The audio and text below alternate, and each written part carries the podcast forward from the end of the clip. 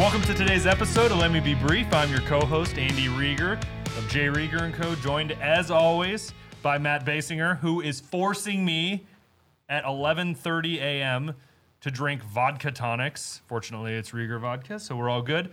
Matt with Swell Spark. We're in the Let It Fly Media Studios. Jackie Wise of Emprise Bank is alongside us.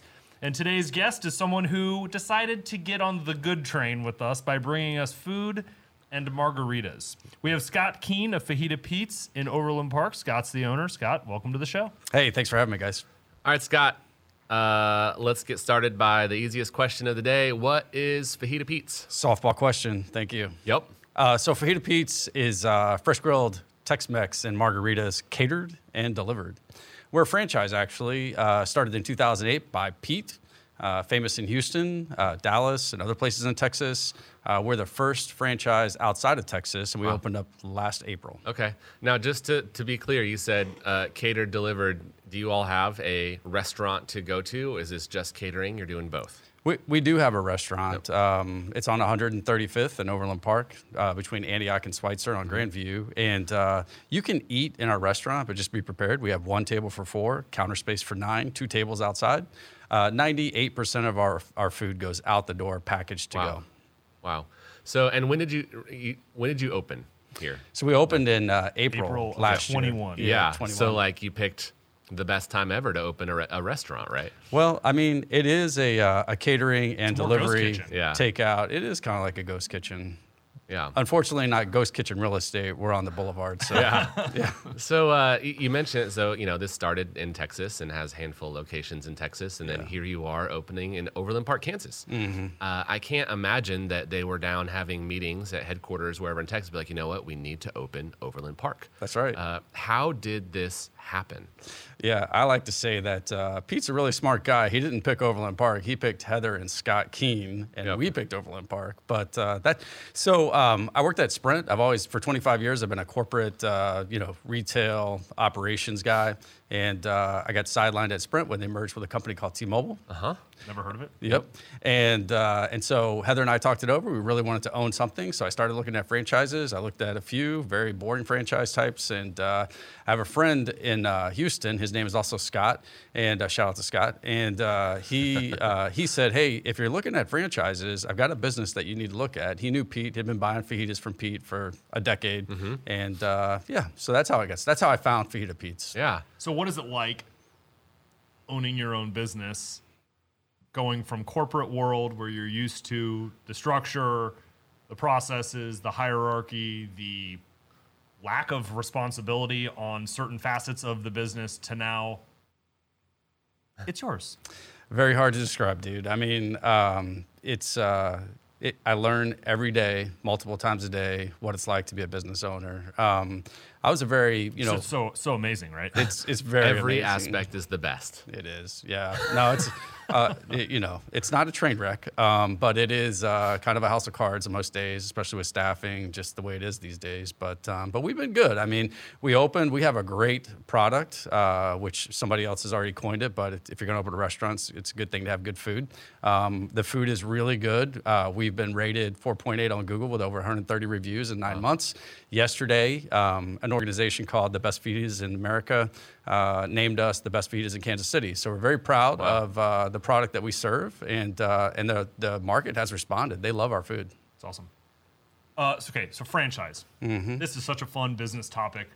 How does this franchise work? How, how does it work with you? There's money exchange at the beginning. There's a royalty on sales. They helped with the build out, and they said, "Hey, we know all the equipment you need. That's part of your down payment, and we just send a truck with all the right equipment. Here are the recipes." How does the relationship really work, both financially and operationally? I mean, you, you pretty much hit the nail on the head with most of that. Um, the uh, we're, we're fortunate. I think franchises are different depending on which franchisee you're working with, fran- franchisor rather. Um, ours is really good. Pete and Joey and the team that they have in Houston, um, they've been amazing partners. And uh, yes, we put money down in the beginning. Heather and I are actually the area developers for Kansas City as well as franchise owners. Um, two different things in the franchise world. Um, but uh, Yeah, put money down. Uh, we pay royalties to Pete and Pete's family every week, and uh, it's uh, they gave us the recipes, so that was good because I'm not a chef, I'm not a scientist. I just wanted to own a good business, uh, a good business model, I should say, and uh, and that's how it works. I mean, um, you know, we're a, we're a catering business first and foremost. That's the way I looked at it. That's the reason I'm here, um, and we have a really good food product. What has it been like staffing? Yeah, staffing's been a nightmare, dude. I mean, um, I don't know Filming what. this in January of 22. Yeah, I, I don't know where the four million people that are missing from the workforce are. I wish I knew. I'd personally invite them in for an interview. Um, staffing was uh, a complete, just uh, utter mess for like the first six months. Last few months, knock on wood, which I want, uh, will uh, what has been better. You know, you get you know you get some loyalty built up. Uh, you know, we're good to the employees; they're good to us, and we have a good little family now. Um, so it's it's smoothed out a little bit, but. I mean, we're a small business, um, less than 20 employees. One person leaves, it's a house of cards. We know that all too well on this side of the table. Uh, tell me about that transition. It, it is not uncommon for people who have left Sprint, now T-Mobile, to get into wanting to own their own business. Mm-hmm. Yeah. Right. We've heard n- numerous stories. I know a few. Uh, of Hallmark or Sprint or these big corporations, and, and but to understand the nuances of franchising, there probably are books written about it. But like, how did you decide that that's what you wanted to do? Well, I'm, I might be a little unusual in this space because I honestly feel like I've been training to be a, a business owner for a, for a very long time. I mean, um, from a corporate perspective, I've had the privilege of working in some large enterprise organizations, but also smaller organizations where I was a consultant. Um, and uh, I have an MBA um, from the University of South Florida, go Bulls. Um, and uh, and I actually, at one point in my career, this was probably 13 years ago, I helped a guy start a, fr- a, uh, a staffing franchise. Okay. Um, so, it you know, it's definitely not an easy transition, but for me, I had many of the components that a business owner for a franchise system needs um, because I had done retail sales, I've done retail operations. My wife is uh, her career is basically built around uh, retail construction, um, and uh, I've had staffing experience. Um, we both worked in restaurants, uh, like a lot of people did in their 20s. Um, so I, I don't know. It, it definitely wasn't easy, but it has been you know good for us because we have a lot of the prerequisite you know necessary experience. Yeah. You talked about being so you're the franchise owner and the area developer here in gonna ask town. that. Yeah. Help me understand the difference of those two things, and I think parlaying that. The next question is like, what are you hoping to do with Fajita Pete's here in the Greater Kansas City Metro over the course of the next handful of years? Well, I think you can be an area developer without being a franchise owner. The area developer is just responsible for helping Fajita Pete's uh, grow in the specific market that you quote unquote own, right? As a franchisee, um, you know, you, you own an individual store. Every time you open a store, you have a new franchise contract with the franchisor. Um, and, uh, and Heather and I have committed to opening several stores in Kansas City, and uh, we very much want to.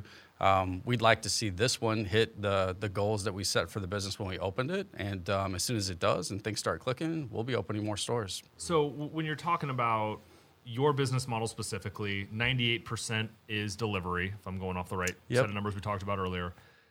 Essentially, delivery is unlimited to where you could technically deliver to. So being that that's really the primary business model, this isn't like a, um, you know, we'll use a, a, a Taco Bell that doesn't deliver, but you have to go there, and if it's inconvenient for you, you're not going to go there Yeah. on delivery, when I order delivery food, I don't really care where it's where the business is located because it's coming to me.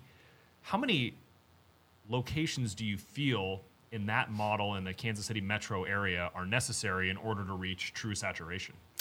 So, Because it can't be as many as like a Taco Bell would need, which you have to be there to experience it. Type. scenario. No, you're right. Um, there's a lot to talk about there, but the short answer is um, there are consultants that specialize in this space. Uh, as a mature business like Fajita Pete's is, I mean, it's been open since 2008, uh, 25 locations in Texas. Fajita Pete's owns a lot of data relevant to the customers it serves. And so you can take that data and put it into a model and say, hey, model in Kansas City, where are all these people at and how many of them are there? And that model said, uh, spoke to us, and it said that there would be, you know, potentially 10 locations in Kansas City. Um, and so that's the path we're on. And, and, but, but I guess, sorry, Matt. No, go ahead. I want to stick on this topic. So, 10 locations, is that because delivery, you feel that that model tells you you need to be within 10 minutes of a business in order to guarantee quality? Or what's the real rationale? Because it seems like having one location that has a kitchen 10 times the size would be more efficient if it's just about delivery. So, what are the true characteristics that you guys are looking at in order to guarantee growth? So, um, we, specifically, we look at 10 characteristics. Um, most of them are related to the retail side of the business. So, families coming in to get a package of four, six, 10 fajitas for dinner, right? And leaving with that, or sitting at those leaving, four tables you have? Yeah, leaving with that package of fajitas to go. Um, our business was designed and, and meant to be um, a, a really good fajita product that people gather around. So yeah, it's all it's almost always to go. Um, the other part of our business, though, the other attributes or characteristics that we look for when we try to decide where to put a location are based on commercial, so B two B or catering, right? And um, and so you touched on a couple of things. One of them is that um, our food travels really well. So to your point, like how many locations do you actually need? Because our food, uh, we, we choose the products that we, we've chosen the products that we have and the packaging that we have based on our um, desire to make it travel really well. And it, this is a food that travels really well. Um, but uh, the, the retail side of the business is, um, you know, your delivery area for a given store is three to five miles ish around the store, and so I think that's the reason you're going to have, you know, ten stores. Um, you know, based on certain, we're looking for certain demos. I mean, our food um, probably doesn't appeal to every category of the, you know, Kansas Cityan. Um, but uh, Overland Park is a really good example. Um, typically, we look for a market that has uh, a high saturation of um, these categories: American Royal, uh, American Royalty, um, kids with Cabernet, and fast track couples. Those are the three demos we're looking for. And Overland Park scored nine out of ten um, for that type of demo. That's the reason the store is there, the first store. And, and so when you're talking about these other 10 locations or other nine locations, I Yeah. should say, um, how do you guys look at the financial side of things? Are you guys looking at, yes, you and Heather are excited and you're going to do them as cash affords? Are you guys saying this is such an easy model that bank financing is obvious? Is this, we want to expand quickly, we need to bring in an equity investor? How do you guys really view that growth and expansion over the next five, ten years? Because we have a great connection to Emprise Bank. If That's you what want I us heard. to introduce you. Yeah. That's what I heard. I met Jackie. She's wonderful, by the way. Um, so the, the- I, really don't know the answer to that. Um, we we've committed to opening uh, several stores, and we did that based off of our own balance sheet, um, knowing that there would be opportunities to uh, to get small business loans, uh, to leverage assets that we have, um, and that's kind of you know as far out as we thought. Now to get to ten, um, I'm imagining just based on business experience that there will be other ways to get there through partners and we're totally open to that like we we love this brand uh, we believe in this brand um, and uh, we believe that the market will um, will will will welcome 10 stores so can't wait to get there It's awesome. What have been the the thing that you have been the most pleasantly surprised by, and the thing that has been the worst surprise in becoming a business owner? Yeah. So uh, easy. Uh, the the thing that is just sort of I, I personally am still just struggling getting used to it is just how overwhelming um, the market has responded to the food. People just love the food. We're bringing a product that I, and I didn't really understand this at first. I just love the business model and I like the food, but we brought flavors to Kansas City that don't already exist here. Wow. Um, it's it's not just fajitas. It's a specific, authentic south of the border recipe. We marinate our proteins, so our chicken and beef are marinated in pineapple and lime juice, and uh, most, ev- well, every fajita that I've tasted um, since I've been tasting fajitas now for a couple of years, um, they season or or don't season, but they definitely don't marinate. And uh, we make our own tor- tortillas from scratch. You know, starts out with flour and water. Um, we make our own uh, guacamole from scratch. Starts out as an avocado. I mean, we're authentic, we're fresh, and we're bringing flavors that didn't exist here. And so that's been the thing that has been sort of the most. I don't remember how you were, you phrased it, but for me, like I wasn't expecting it, Yeah. and it's been the thing that's brought the most pleasure to the business, Yeah. especially since it's a new business, and both of you guys have started new businesses. I Yeah. mean, you don't come out of the gates making a ton of money, and so no, I didn't. Maybe you guys did. Maybe I need to be in business with you. But uh, so the thing that kind of keeps me going, because I, I, work in the business every day, um, is just that people will come in and they'll say the nicest things. And like I've had people come in the store and weep that they, you know, is this the fajita Pete's? And I'm like, yeah. Wow. and she jumped on the phone. She's talking to her family. She's like, I'm in fajita Pete's. And uh, so it was really exciting. Um, the, the thing that I I really didn't expect, and this is going to sound really naive, but hey, it's my first business. Um, and, you know, we had this little thing called a pandemic. Uh, staffing has just been a nightmare. Yeah. You know, this used to be an industry where transient, it, you know, it's always been transient. You know, people go from, you know, fryer to fryer and server to server.